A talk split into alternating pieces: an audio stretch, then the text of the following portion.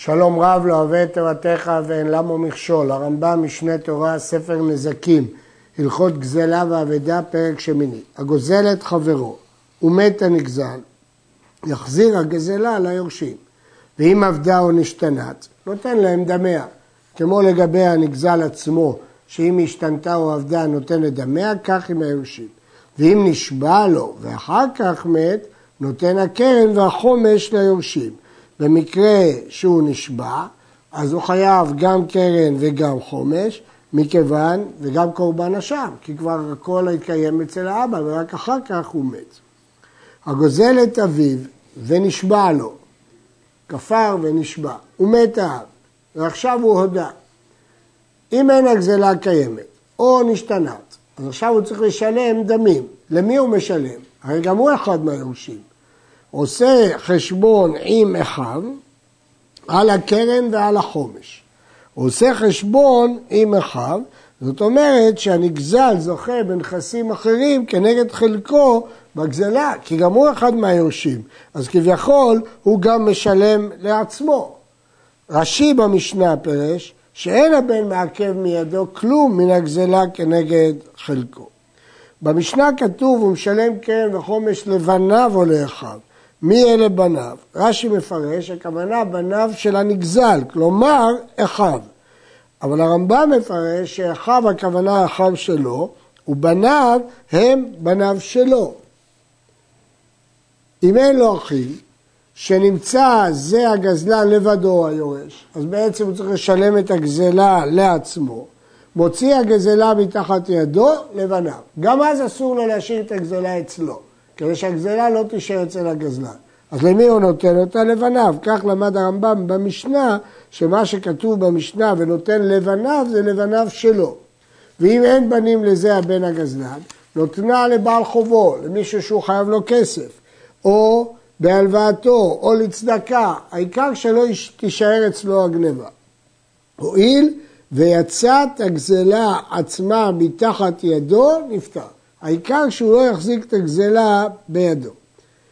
אף על פי שנתנה מתנה או פרעה בחובו, והוא שיודיעם ויאמר זה גזל אבא. למרות שלכאורה הוא מרוויח מזה, כי הוא שילם בזה חוב שלו, או נתן מתנה, זה לא משנה, העיקר שהוא לא מחזיק את זה תחת ידו, כי בעצם מדיני גזלה אין לו למי להשיב. כי אבא מת והוא היורש היחיד, אז הוא כביכול זכה בגזלה, אלא כדי לצאת ידי שמיים, אז הוא מוציא את זה מתחת ידו. כך כותב הרמב"ם בפירוש המשנה, צריך על כל פנים להוציא אותה הגזלה כדי שתצא הגזלה מתחת ידו. הרשב"א בתשובה כותב שזה חיוב לצאת ידי שמיים. אמ, יש אה, גרסאות בכתבי היד שלא גרסו בהלוואתם, אבל בגרסה שלנו משמע שהוא פורע אה, לבעל חוב את ההלוואה.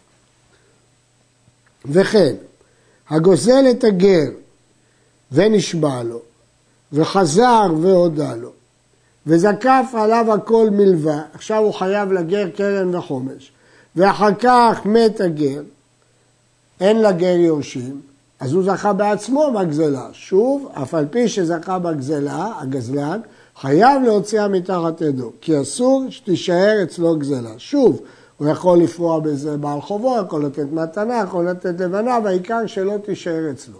במה דברים אמורים? שהודה בינתיים, הוא הספיק להודות לפני שמת הגר. אבל אם גזל את הגר שאין לו יורשים ונשבע לו, ומת הגר, עכשיו, הרי זה חייב לשלם הקרן והחומש של כהנים לאותו משמר, הוא מביא אשמו ואחר כך יתכפר לו. במקרה הראשון, הוא הודה לפני שבית הגר, אז הגר כבר זכה.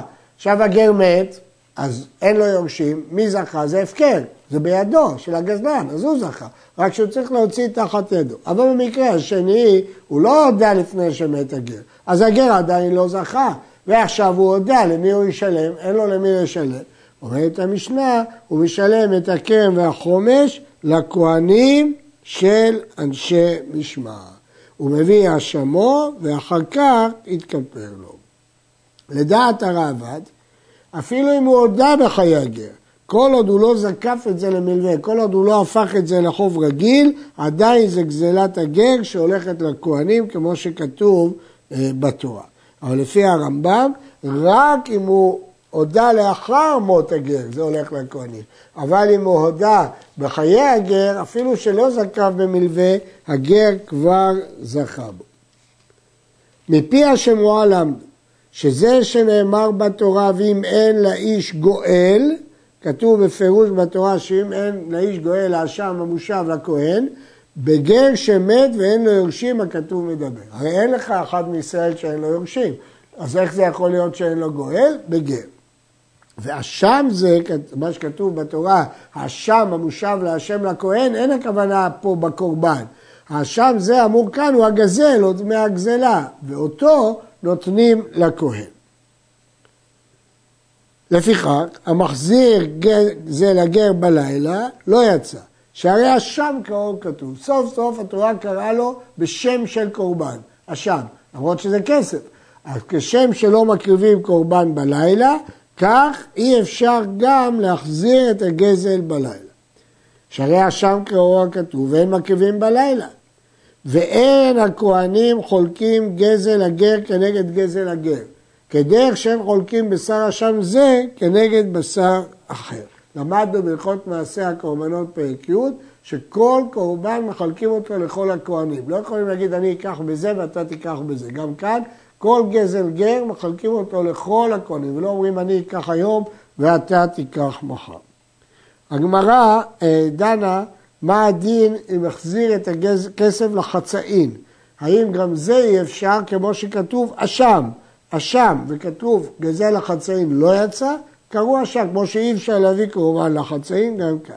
שואל בעל המעשה רוקח, מדוע הרמב"ם הביא את הדין הראשון לגבי הלילה, ולא הביא את הדין הזה לגבי חצאים. בספר יד פשוטה יש תירוץ אה, לקושייה הזו. עוד יש אה, להעיר שיש אה, דנים שיש טעם לדבר, וזה המאירי, שלמה להחזיר ביום ולא בלילה כדי שיהיה פרסום, כדי שיחזור בתשובה ולא בלילה בסתר.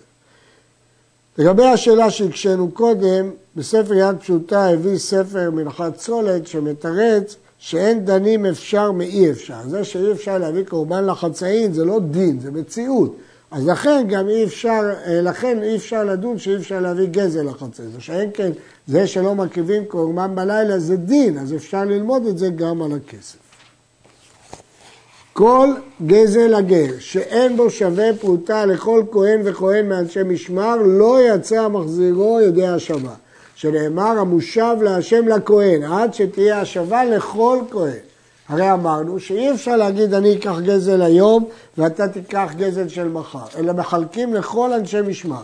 אבל אם יחלקו את הכסף לכל אנשי משמר, לא תהיה פרוטה לכל אחד. אם לא תהיה פרוטה אחת, אין בזה דין השבה. לא יצא ידי חובת השבה. ולכן, יש אומרים שבמקרה הזה הוא לא צריך בכלל להשיב, ויש אומרים שהוא צריך להוסיף משלו כדי שיהיה שווה פרוטה לכל אחד, ויש שאומרים שאם הוא יוסיף זה תהיה מתנה בעלמא ולכן זה לא ייתן שום דבר. ולמה נאמר בגזל הגר איש? שהאיש אתה צריך לחקור ולחזר עליו אם יש לו יורשים או אין לו. אבל אם היה גר קטן, אי אתה צריך לחזר עליו. חזקתו שאין לו יורשים. סתם חזקת גר קטן שאין לו יורשים. הכהנים בגזל הגר, אמרנו שהכהנים זוכים בגזל הגר, כי מקבלי מתנות הם. יש להם דין של מתנות כהונה. הגמרא הסתפקה האם הם יורשים, זוכים בזה מדין יורשים, שהתורה עשתה אותם ליורשי הגר, או מדין מתנות כהונה. ההלכה שזה מדין מתנות כהונה. לפיכך, הגוזל חמץ מן הגר שאין לו יורשים ועבר עליו הפסח, חייב ליתן לכהנים את דמיו כשעת הגזלה, שאם יתננו להם עכשיו אינה מתנה שיעשו בהניה. ואילו היה גר קיים, היה אומר לו לך לפניך כמו שבאנו. למדנו שבהיזק שאינו ניכר חמץ שעבר עליו הפסח, יכול להגיד לנגזל, קח את זה. אבל פה הוא לא מחזיר לנגזל, הוא מחזיר לכהנים, והכהנים לא מקבלים כיורשים, אלא כמתנה. זה לא נקרא מתנה. מתנה צריכה שהיא תהיה שווה משהו, ולכן הוא צריך לתת את הדמים שהיו לפני פסח. כהן שגזל גר שאין לו יורשים ונשבע לו, ומת הגר, לא זכה זה בגזלה שתחת ידו, אלא יוצאים מתחת ידו לכל אחיו הכהנים בני המשמרה. למרות שהוא עצמו כהן, לא משנה. ההלכה היא שזה ניתן לכל אנשי משמר ולכן הוא לא זכה בזה בעצמו. הגוזל את הגר ונשבע לו, הוא מת הגר. והפריש אשמו וגזלתו להעלותם לכהנים, כמו הדין שצריך לתת לכהנים. ומת הגזלן קודם כפרה. הרי בני הגזלן יורשים את כסף הגזלה או הגזלה עצמה. בזה חלוק דין השבה לכהן מחיוב השבה לנגזל. בהשבה לנגזל למדנו שהיורש משלם קרן וחומש לנגזל אם אביו נשבע והודה. אבל כאן לכהנים, כשאין יורשים, כי זה גר, ונותנים לכהנים, רק הגזלן חייב לתת לכהנים. אבל יורשיו אינם חייבים לתת לכהנים.